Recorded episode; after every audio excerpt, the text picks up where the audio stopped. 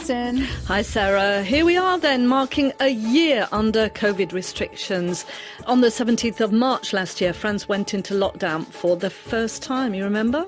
Yeah, yep, yep, yep. Kind of from one day to the next, I remember. I, I, I kind of remember the feeling that it might be temporary. yeah, but the restrictions lasted, didn't they? yeah, some some things have changed since then. Of course, France decided to reopen schools, didn't it, last June, contrary to a lot of countries around the world. And that's a bit of a relief for parents like us, I think, because yeah. uh, I remember feeling the strain of trying to homeschool and work on a computer. It was a bit of a nightmare. Yeah, yeah, and even just managing the kids running around, not being able to go outside.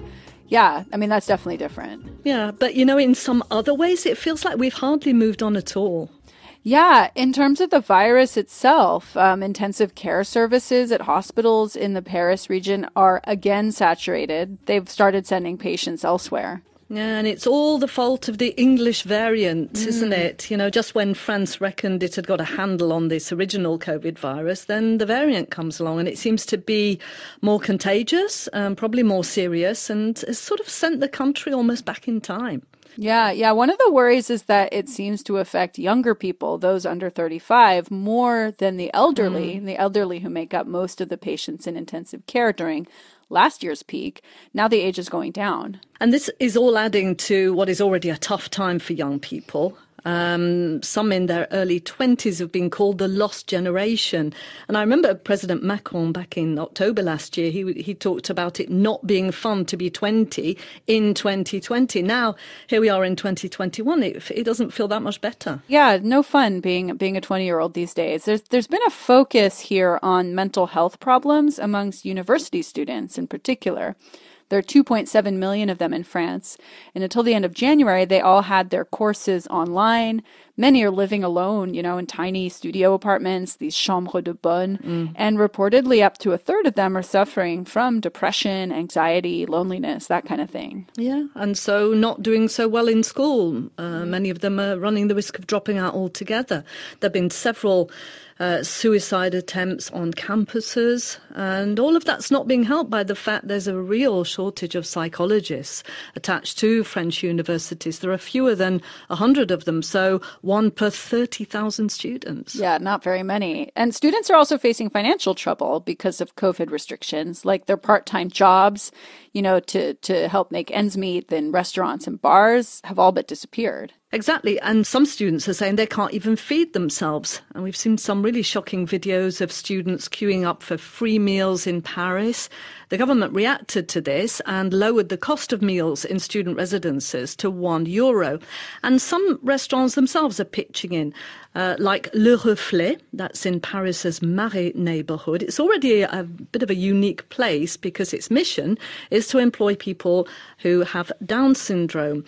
And when it became clear that restaurants were going to stay shut for some time, Le Reflet rallied around and started producing restaurant quality one euro takeaway meals for students. Mm. Mike Woods went along to see how it's working out. Voilà. Là, on va commencer à dresser on va commencer à faire le, le plat de viande.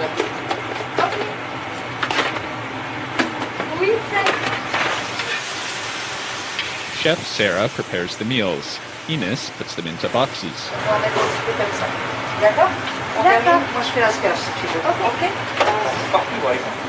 Ines has Down syndrome. The restaurant has a mission to show that people with mental disabilities are capable of doing a lot of what anyone else can do. Restaurant manager Olivier Bellutini says it wasn't much of a stretch to go from that to doing something to help students. On s'est dit, bah oui, pourquoi pas essayer de faire ça, ça correspond tout à fait aux valeurs du restaurant. It fits with the values of the restaurant. Euh, it also sends the message that people with disabilities can also help those without them. The idea is to keep our culinary identity and offer the students a fresh and wholesome meal with an appetizer, main course and dessert.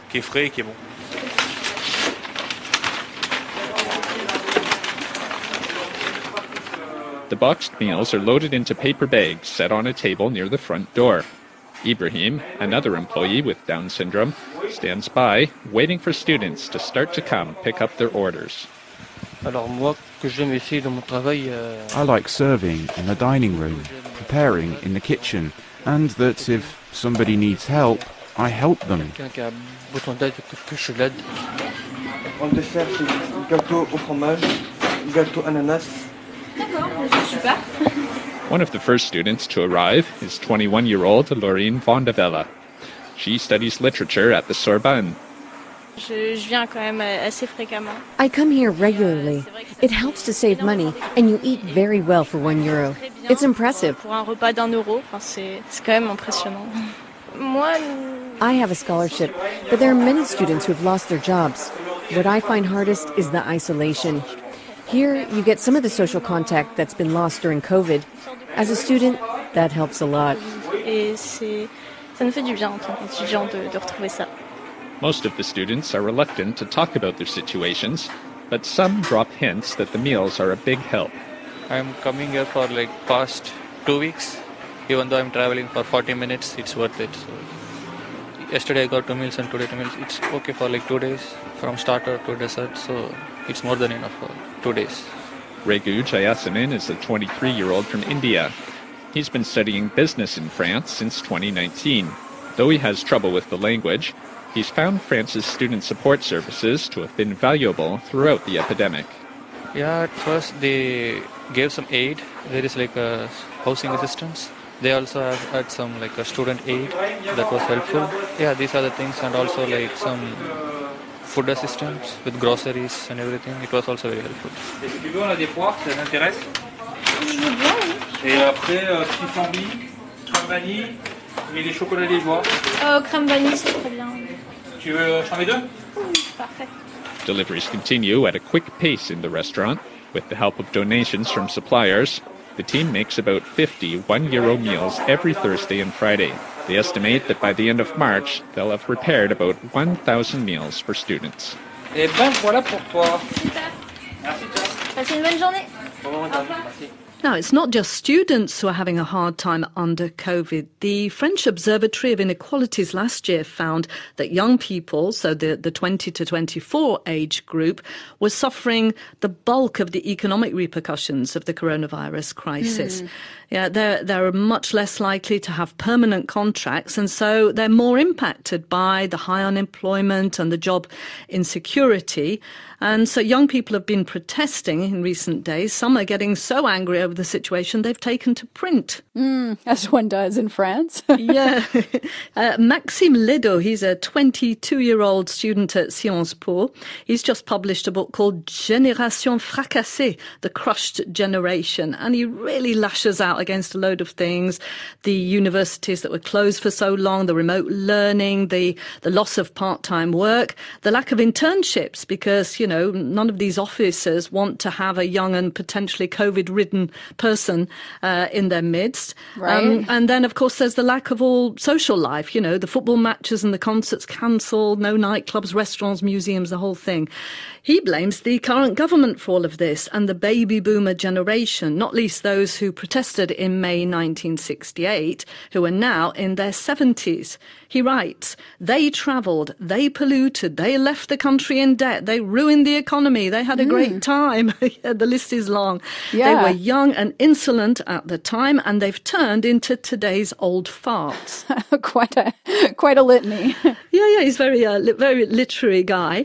He explained himself recently in an interview with France Inter Public Radio. Des gens qui prônaient avant le il est interdit d'interdire soient les premiers aujourd'hui à revendiquer des interdictions. People who defended the slogan, it's forbidden to forbid, are now the first to call for bans and restrictions, he says. All these people who for years were anti-conformist and had the freedom to be contradictory, well, they're quietly putting on the slippers of conformity. Freedom, he says, has fallen out of fashion. So really angry there. Um, I mean, whatever you think of that, it does have to be said that despite the president's, you know, professed sympathy for young people, the government hasn't really done that much to help them. Yeah, and it's a tricky one, isn't it? Because young people are the future.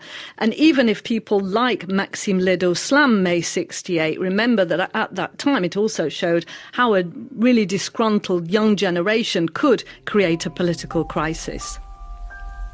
Mais il est bien court le temps des cerises où l'on s'en va de cueillir en rêvant Dépendant pendants d'oreilles,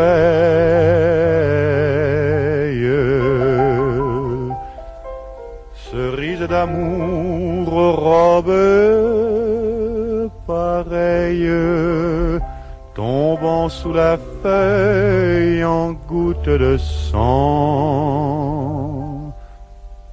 Mais il est bien court le temps des cerises pendant le corail qu'en cueillant rêvant.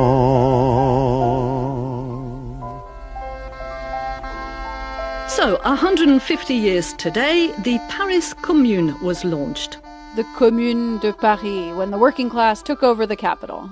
Yeah, it was an insurrection, maybe rather than a revolution. Certainly, it isn't remembered in the same way as 1789. In a nutshell, the Paris Commune is the name given to both the uprising and to the municipal council that they put into place afterwards. It was a reaction to France's surrendering to the Prussian army following a three month siege. During that siege, from September 1870 to January 1871, Paris was brought to its knees. People were literally starving. Yeah, legend has it that they ate animals in the zoo. Yeah, quite quite gruesome. And while a new pro-monarchist government had been elected to negotiate with the Germans, some Parisians, the poorer ones in particular, refused to give up the fight. So on the 18th of March, 1871, the revolutionaries took over government buildings and seized power. And and they had a pretty radical agenda. Yeah, they wanted to give women the right to vote. How radical can you get? they defended equal pay. They requisitioned empty homes to give shelter to the homeless. They offered citizenship to foreigners who were elected to the commune. Mm. Now, the revolutionaries stayed in power for just 72 days, and it all ended in a week of terrible bloodshed. At least 20,000 communards died on the barricades or were shot by firing squads. And and so all of this though was a new form of government, right? Led by the people, for the people, Mm. not royalists, no emperor. Um, but they were pretty authoritarian and ruthless, holding on to power, which which makes for kind of a complicated legacy. Yeah, totally. There's now a big split between right and left on how the Paris Commune should be remembered.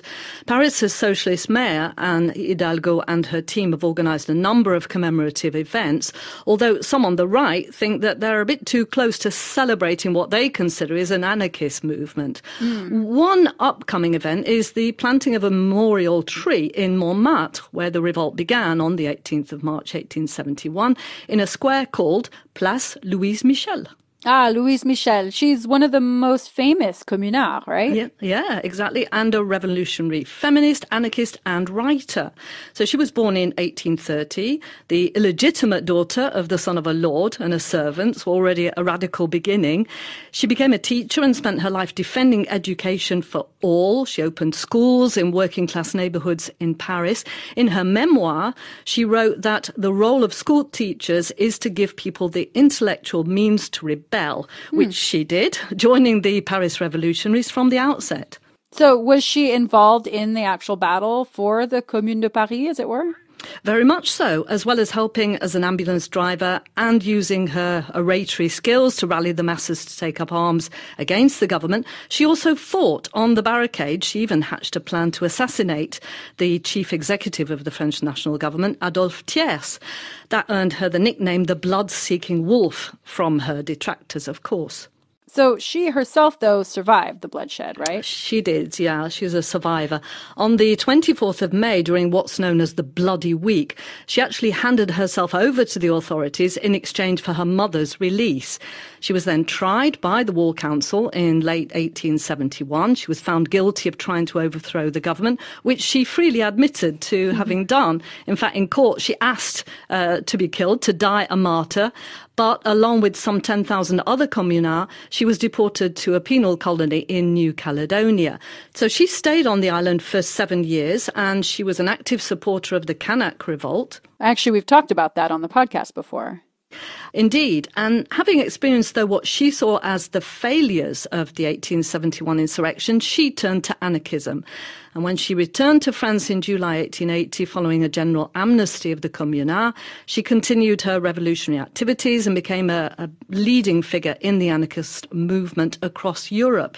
In 1883, at a protest in support of the unemployed, legend has it she made a flag using an old black skirt and a broomstick, and that was the earliest known use of the anarchist black flag. Oh, wow, the birth of the flag. Exactly. She defended the cause right up to her death in 1905, and she died something of a revolutionary heroine. Uh, more than 100,000 people attended her funeral. She'll always be linked to Paris, and in fact, she's the only woman to have a metro station named exclusively after her.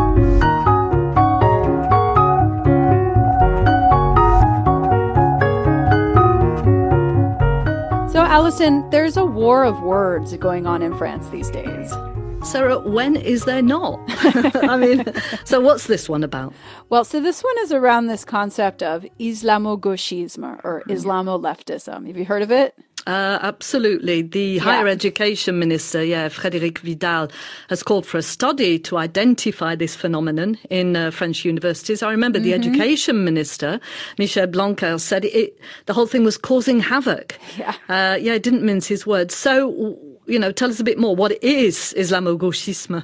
Well, so it's not exactly a set thing. So the mm. concept was coined by a French philosopher in the early 2000s to describe a, an alleged alliance or affinity between leftists, so like the anti-capitalist class revolutionaries, and Islamists. Um, it's been used by politicians to blame leftists for supporting terrorism, or at least not condemning it enough.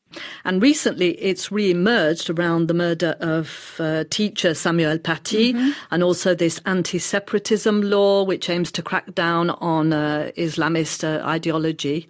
Yeah, yeah. It's not an official term. Um, Islamo-gauchisme, though, has been embraced by the right to criticize the left. Mm. Um, some are saying this current government, eyeing elections next year, is reviving the term to make overtures to the right. Um, it's definitely been thrown at academics in particular. Many academics, including the institutions themselves, have denounced Vidal's call for an investigation, saying that it's an infringement on academic freedom and that kind of thing. Mm. But all of this has raised, once again, criticism of academia in France, um, particularly those studying race and racism. They're being accused of tearing apart French universalism, of importing ideas from abroad, from the United States in particular.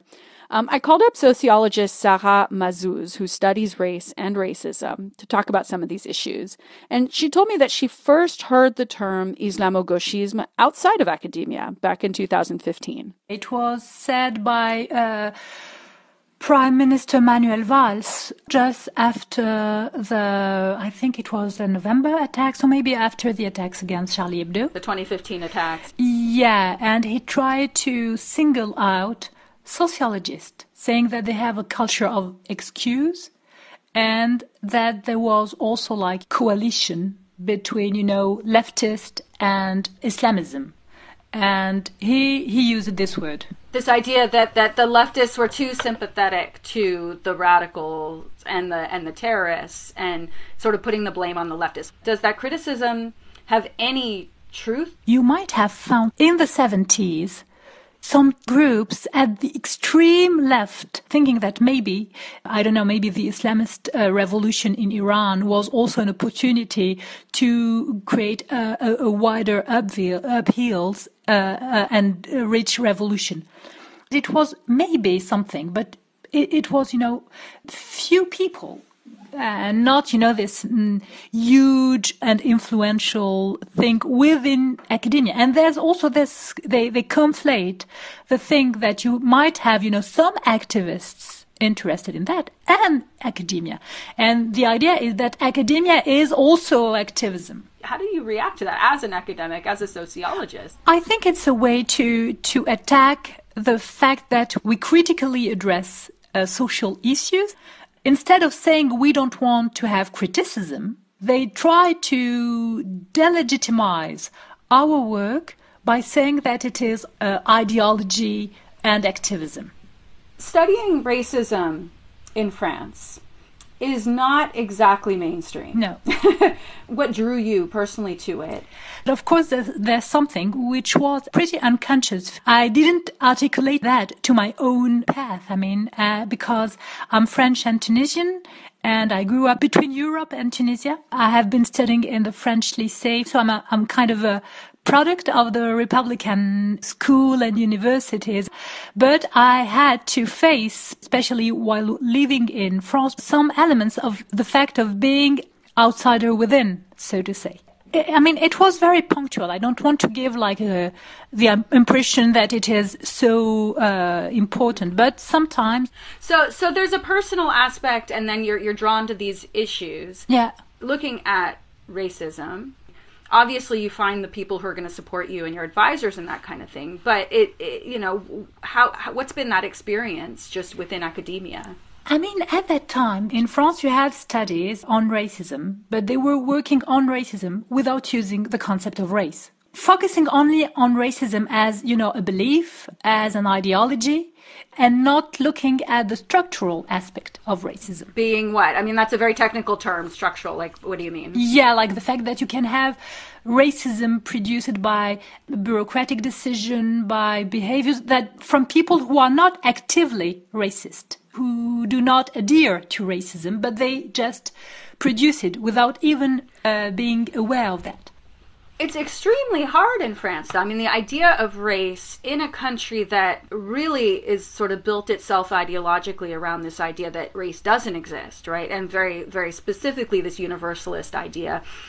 How, how do you get around that, or how do you start addressing that in in a context where supposedly it doesn't exist. So at the beginning, each time I presented my work, I gave some time to explain what I meant by race. So yeah, you have to sort of define it for yourself. Exactly. And at that moment, it was accepted. Once you defined that, there were debates, but there were not this the attacks we are seeing now. I mean, for a long time, I feel like in France, I mean, academia and other, the the way people see social relationships seem to be very much in a like a Marxist look of things. It's all about different class relationships, and this idea of gender and race and class all have something to do with each other. It's a lot of people pointed saying these are ideas coming from the United States. They're coming from the outside. These are not French ideas. I mean, if we look at the term racialization, which is also used in sociology to analyze and examine the way in which a society produces racial differences. This word was coined by Frantz Fanon, who was a French thinker, of course, very involved and engaged with the, the Algerian Revolution, but he was a Frenchman. And then, of course, it was used by British sociologists and then in the US as well, and it came back to France. So it's also a way just to use the US in order to say it is not for us. To say that talking about race, showing how different things such as gender, sexuality, race, class, etc., etc., intersect is not something that is relevant in the case of French society. We are actually facing a global context of attack against critical race studies, against intersectionality, and we can see things uh, pretty similar in other contexts. What's the French specificity? I think the French specificity is that you had this strong uh, idea of color blindness, which is very easy to use to prevent from engaging with race issues because you can say we are already a colorblind uh, society. So don't we don't need studies on ra- race and racialization. And you've got also the whole way in which France perceives his, itself as, you know, the opponent to the, the US culture.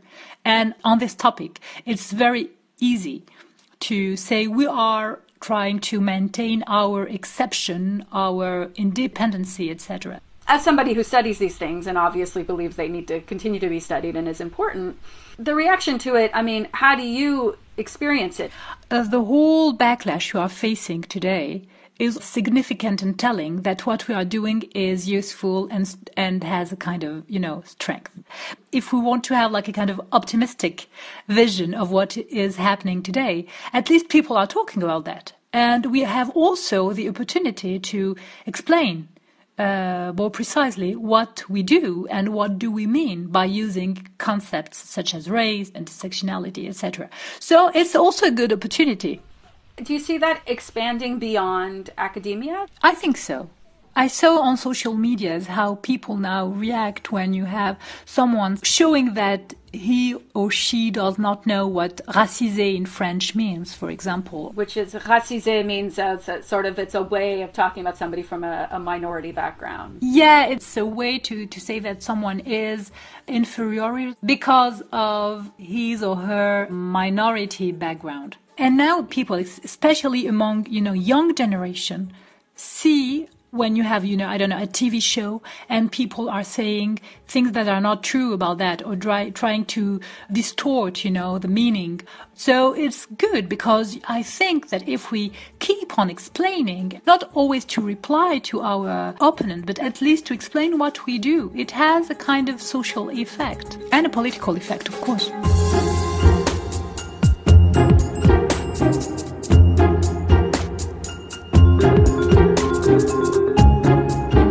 That's it for Spotlight on France this week. This episode was mixed by Yann Bourdelat.